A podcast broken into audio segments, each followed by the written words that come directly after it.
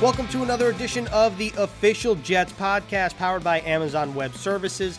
Ethan Greenberg, Eric Allen here in the BetMGM studio, debuting the new podcast look. The green helmet is awfully sharp, and I do like my bobbleheads. I got Sammy D over here. Le'Veon Bell looks ready to roll, and the Hulkster. The Hulkster, yeah. I got the old school guys, the old school helmet. Classic. We got Revis Island.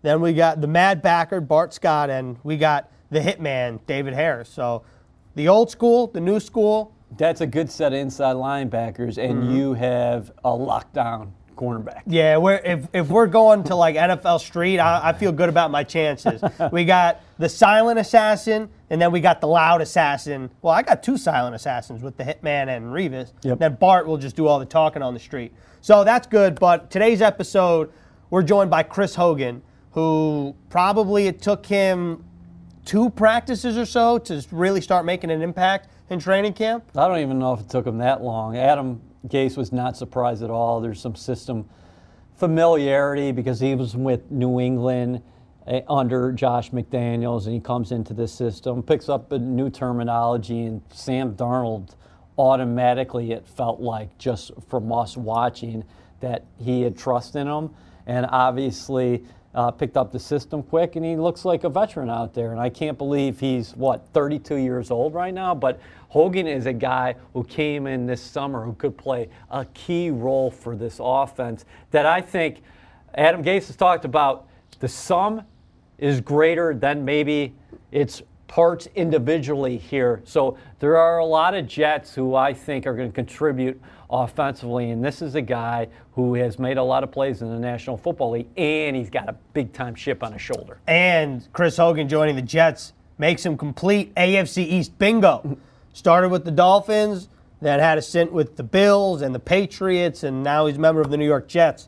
Really quick, Chris Hogan and we discussed his Penn State career, which was all lacrosse before he became a football player at Monmouth and then the NFL.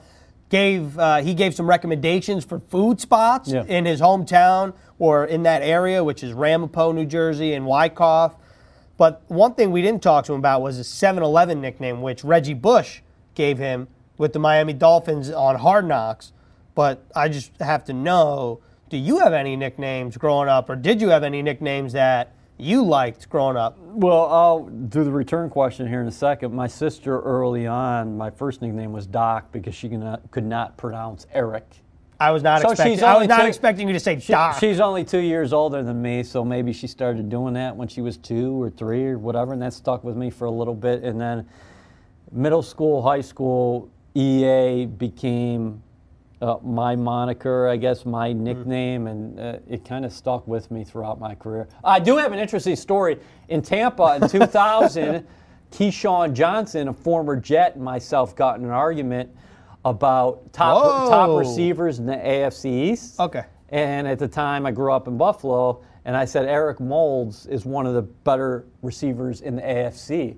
And Keyshawn's like, Eric Moulds he might not even been one of the top receivers in the AFC East. So we went back and forth on that a little bit. And how old were you, get in this argument with Keyshawn? Well, I'd be giving away my age right now. But that's my first year in the National Football League. Right. Let's just say it's 2000. So in Tampa, they called me E. Moulds for a while. So Doc, EA, E. Moulds. That's pretty good. Okay. Yeah. How about you? One nickname that stands out more than others when I was growing up was, it has a good backstory, but it was E-Train, like a train. And the reason you grew up in New York City. Well, no, but that's not where it comes from. So I was at at camp or something, right? And we had to do these football drills where you had to run over these dummies, and there was a counselor at the end just waiting to pummel you. Yeah. And I was a chunky kid. So, chunky kid. Well, to get into that some other time. I got photos. I was a chunkster. Okay. And so I'm running through the bags, and everyone is getting pummeled at the end. Yeah. And I just low center of gravity. I just stood, and so some guy was like, "Damn, that's a train. That's E-Train." And then I was like, "All right, great. I don't really like that because at the time I was chunky, and then it just stuck, and now I like it." So there you go. No. E-Train, Doc. 7-Eleven. Moulds. 7-Eleven's a good one, though. 7-Eleven is pretty cool if you are a wide receiver. But I will say in Rush Hour 2, Jackie Chan says, you know why they call him 7-Eleven, talking about his partner, Chris Tucker. And Don Cheadle goes, no, why is that? And he goes, because his mouth is always open. Because he never shuts up. I think Hogan's the guy who is always going, not necessarily with his mouth. I just think that that's his reputation. Oh, yeah. He's a battler. He's got some fire inside him, bottom line. So it's a good nickname for Chris Hogan. It's a bad nickname for Chris Tucker in Rush Hour 2. But without further ado, let's hear from Chris Hogan on the Week 1 matchup against the Bills. So you're a Ramapo, New Jersey guy. What is it like driving to work knowing that you, one, grew up in the area, and two, you're now part of one of two hometown teams? It's an awesome opportunity. You know, growing up in this area and still having family and friends that still live in the area. You know, when I got the opportunity to come here during training camp, you know, everyone was so thrilled and so pumped to me, my family, you know, being close to me, and obviously growing up around these teams and watching these teams, you know, when I was younger, to come to an organization like this, I mean, I was beyond excited. You know, it's great in the latter half of my career to come home and play, you know, close to home and for a team that's, you know, I grew up watching. It's, you know, I'm just really excited about it. How crazy is that? You just talked about this being the latter half of your career. It feels like yesterday you were an undrafted free agent out of Monmouth. Goes by fast, man. You know, this is going to be my 10th year. I mean, it's crazy. I mean, you know, you play when you first start playing, you know, you listen to these vets talk about how fast your career goes by, and in a blink of an eye, you'll be 4 or 5 years in, and you don't really ever listen to them because you're just worried about so many other things. And I was, you know, always focused on just trying to make a football team. And here I am now 10 years later. You know, so grateful that I'm able to, you know, put another year together, and excited to be here with the Jets. Unique situation, though, considering your family. We talked about you growing up in New Jersey. Why were the Jets attractive, not just from a football perspective, but maybe from a family front? I mean, from my family front, I mean, you know, I have three kids. I have twin 3.5-year-olds. I have a 10-month-old, well, actually 11 months old now. You know, and I put my family to the ringer, man. I mean, I've been in Buffalo, New England, Carolina, and, you know, God bless my wife. I mean, she's traveled all over the country for me. You know, she's driven my kids up to New England every single weekend. She's come up to Buffalo. She flew down to Carolina. And when I had the opportunity to come play here, you know, in New Jersey and be so close to home, you know, we were beyond excited about it. You know, I'm able to be, you know, we don't live together during the year because my wife, she works, she's a doctor, you know, she has her own career. And the fact that I'm able to be home so much and be around them during the season, you know, it's super exciting. So I grew up here. I'm comfortable in the area, you know, so I'm really pumped to be here and be part of this organization. Chris, with what you just said, where during the season you don't see your wife and kids a whole lot, in a weird way, was quarantine kind of nice for you to be able to spend so much time with your family? Yeah, I mean, you know, Ashley, my wife, and I, we talked about that the other day. I mean, you know, we hadn't spent that much time together since we started dating back in college, honestly, you know, and we spent every single day together. I mean, her work stopped, you know, because a lot of her surgeries were elective. So she wasn't working. So we were together every single day. My kids were together. I'm sure they weren't used to me being so much. So, you know what, I mean, honestly, it was a blessing in disguise, you know, all this stuff, you know, being able to be home and, you know, not have to travel as much and just to be around my family and really kind of, you know, not take that for granted. You know, it was a unique off season and everything that was going on. And obviously it wasn't, you know, we were home a lot and, you know, we weren't traveling or doing anything, but, you know, in the same respect, you know, we were around each other and it was time that we really have never been able to spend together, you know, since we've been married and since we've had kids. So, you know, it was a fun offseason. What is her focus in the medical field? And while all this was going on, would you go home and say, okay, they're telling us this right now about COVID-19. What do you think? And she probably was just probably like, give me a break. So she is a podiatrist. So she does foot and ankle surgery. And I would say for the most part, my wife was, you know, she kept us on board with all this stuff. And, you know, we were sanitized to the max.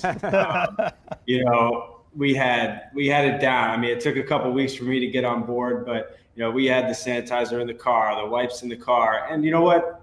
At the end, when I look back on it, I mean, I'm so thankful that she was just so on top of all this stuff, because you never know. Mm-hmm. You know, we were still going to grocery stores, and, you know, we had to do daily things, you know, with our kids. And, you know, we didn't take them out, obviously, but, you know, she kept us clean. So we you know, they're all into washing their hands, and, you know, we have our own routine, and, you know, she kept us on track so that we, you know, thankfully none of us got sick, and we've all remained healthy throughout this whole thing.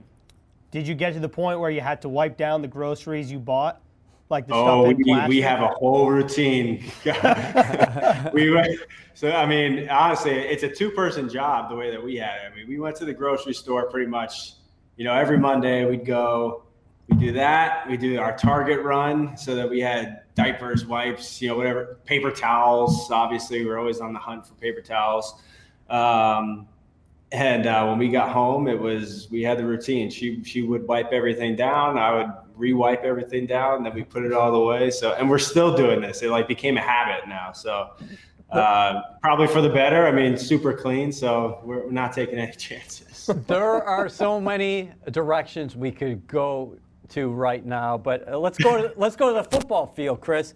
What was your approach to training camp? Because a lot of people that I've talked to say, hey, this is a guy who plays with an edge. Like, he is a pissed off player in a good way. He's looking to make a point out there. How was training camp? And now, what do you think about getting another opportunity here as you go to Buffalo? So, you know, this whole off season for me was unique, right? I mean, I was a free agent. I was coming off an injury. Didn't have an opportunity to really go work out for teams, and just had to remain pretty patient. You know, my patience was certainly tested. And for me, you know, I was pretty dead set on playing football this year. I didn't care where it was and what they wanted me to do, whatever role it wanted to be, that I was dead set on playing football. And when I got the opportunity, you know, when the Jets called and they wanted to bring me in, realistically, I didn't really care if people knew who I was or what I had accomplished over the years. I just wanted to play. And I wanted to play, you know, with that chip on my shoulder that I had started when I started my career. You know, the guy that, you know, will do anything and everything to make a football team, to go out there and whatever's asked of me, do it. And, you know, that's what I'm excited about doing. And, you know, that's what I think these guys brought me in here to do, and I'm excited about it. Chris, when you get brought into training camp at the stage you did, I've always wondered this.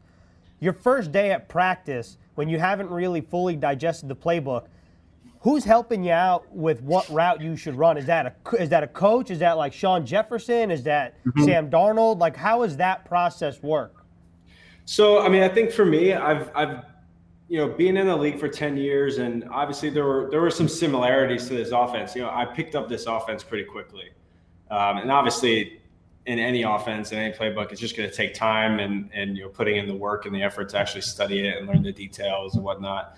Having Sean and having Hines as receiver coaches is awesome. I mean, to have two guys that played in the league for as long as they did and to have as much success as they did, is awesome. You know, they're just so knowledgeable about it. And so when you first get there, I think there's a little bit, you know, they helped me out, kind of told me, you know, first day, I mean, I hadn't even looked at the playbook yet. So they were kind of just line up here, run this route. And then each day, you know, you just progress. and I'd learn a little bit more and learn a little bit more, to the point where, you know, they didn't have to help me. You know, it was on me, and trying to hold myself accountable to learning the offense myself and not having someone to, you know, walk around and follow me and tell me what to run. You know, so it was a learning curve, and, you know, had to do it pretty quickly given, you know, the point that I came in training camp. But, you know, I kind of knew that coming into this, so I was prepared for the task, and, you know, just, you know, continuing to work on, you know, learning this offense so that I can go out there and, you know, play fast and know what I'm doing. You played with the greatest quarterback, perhaps of all time, and Tom Brady. Had a lot of success with the Patriots. This is your fourth and final team in the AFC East, I would say. You've completed the circuit. What do you think about the landscape of this division now, as you start going for, this is another homecoming for you, going back to Buffalo, but just the landscape of the division, how does it feel very different as a player without Tom being in there? Yeah, I mean, you know, it's obviously different being on the opposite side of things, and, you know, looking at our opponents in, you know, New England, Buffalo, and Miami, and I think definitely things have changed a little bit. But I mean, at the end of the day, I mean, every single one of these teams in this division is competitive, and as you guys know, and, you know, everyone else knows, I mean, it's tough to win in this league, and, you know, Buffalo is coming off a strong year. I think Miami is getting it together, and New England's always going to be competitive. You know, they're always going to put out the best players out there and have a good game plan. And, you know, going up to New England's always tough, but, you know, I think, you know, what we have going on here, I mean, I really like the way that we're working this year, and, the team that we have in this locker room, we got a really awesome bunch of guys in here that are hungry, you know, young, and want to win football games. So, you know, I think starting in Buffalo, I think is best case scenario. You know, you get to open with in your league and in the division, you know, in front of no fans, but, you know, which will be kind of weird, but it's definitely, I think it's an awesome opportunity for us to start this way. You developed chemistry with Sam Darnold early on. A lot of onlookers out there at camp would think that you guys had been playing together for years. What do you like most about his game? Sam throws the ball awesome. I mean, his accuracy, his command. You know, I'm learning how to communicate with him, you know, every single day that we're out in practice. And, you know, I'm trying to get in as many reps as I can and just trying to talk to him, you know, about what he sees and how he likes things run, because I think that quarterback receiver relationship is so key to having success on the field. You know, something like that definitely takes time. So, you know, in every single practice and every single time that we're watching film or after a team period, you know, just going up to him and asking him questions. I mean, the guy, you know, he's very knowledgeable about the game and this offense. You know, he's been in it now for a couple of years. And, you know, I think the more and more that we get to work together, you know, that relationship just will continue to build. And, you know, the timing will continue to get better. And I think that's really what we're working on right now. And, you know, we'll be putting in a lot of work this week to get ready for Buffalo. Chris, I got a two-part question for you for my last one. The first one is, as somebody that used to hear the Bills Mafia roar, how weird is it to be playing up there with no fans? And the second part of this is just to be able to communicate with the rest of your teammates, even though there probably will be crowd noise of some sort, but to be able to communicate at a better level than maybe you typically would be able to on the road. It's going to be weird. I mean, I played there for 4 years, and in New England, I played there. You know, that place is electric. Yeah. And week one, home opener, and I played in those games. I mean, that crowd is wild and loud. And it's tough to even, you know, it's tough to communicate in those games. And the fact that there's not going to be that element in these games, you know, I think it works to everyone's advantage, but obviously the opponent offense, you know, not having to deal with, you know, an insane amount of noise on third down and in the red zone and in those, you know, 2-minute drills or whatever it is, you know, the fact that we can actually communicate and most likely hear each other, you know, will definitely be different. But I think it works to our advantage that we're going to be able to do all of that. And my final question is, you were such an excellent lacrosse player at Penn State before transferring to Monmouth and doing everything there. Is Jim Brown the greatest athlete of all time, considering what Jim Brown did as a lacrosse player before coming over to the National Football League? Say that. What was the question? Jim Brown, greatest athlete of all time, because you know exactly what he did, being such an accomplished lacrosse player. And then you could have made the argument that he was the greatest lacrosse player of all time, and then you could make the argument he was the greatest running back of all time. I mean, that guy in the lacrosse football crossover community, I mean, that guy's the legend, you know. You know, you try to be the next Jim Brown, right? I mean, playing lacrosse, I mean, I think that as this sport continues to grow, I think people become more aware of the degree of, you know, skill and athleticism that goes into playing the sport. And, you know, you see it now on TV more in the PLL, and I think people are starting to become more aware of, you know, these guys just as athletes. And then, you know, to be able to do that in two different sports at a professional level, I mean, it's pretty incredible. The bar is set, so now I have to, when I'm done playing football, I'm gonna have to go try to play in the PLL, I guess. Have any of the fellas asked you about your lacrosse career? You know, I think some guys, you know, when I'm new and I tell them that I played 4 years of lacrosse, they kind of look at me kind of with an odd look, like, I played a year of football. And then I tell them that I played cornerback in college and not receiver. And then they really give me that weird, like, what are you talking about kind of look. So I love telling these guys about my story and where I come from, you know, because that's such a huge part of me and you know, what helped me get to where I'm at today. Awesome. Love it. Real quick before we let you go, if somebody's in the Ramapo, Wyckoff area, which restaurant or pizza place or whatever are you telling them to go? What's your go-to spot? Ooh, that's a good question. Well,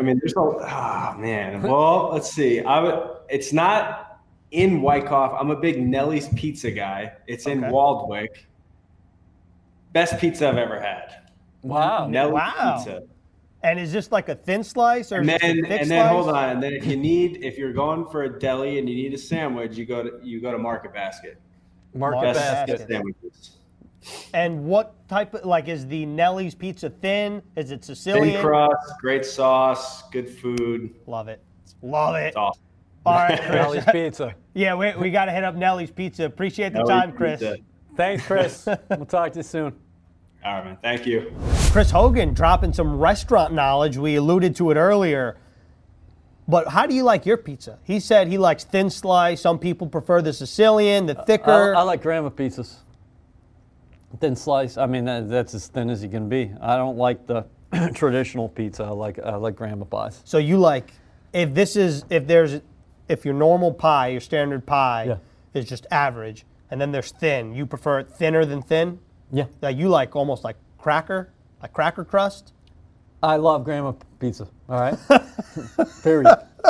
I don't like that Chicago deep dish. No, that's City not pizza. That's lasagna. Chicago deep dish is not, I don't like it either. Sorry. Can we talk about Sunday a little bit? Yeah, we can.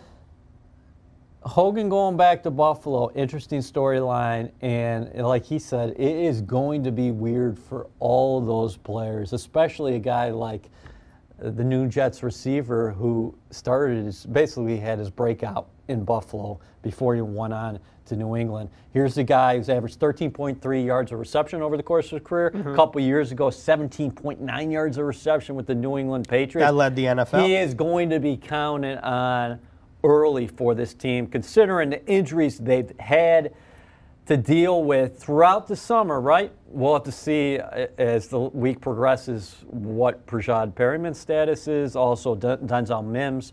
But Hogan is a guy who had an impressive training camp, but it's going to be an interesting atmosphere as he goes back to Buffalo, one of his former homes.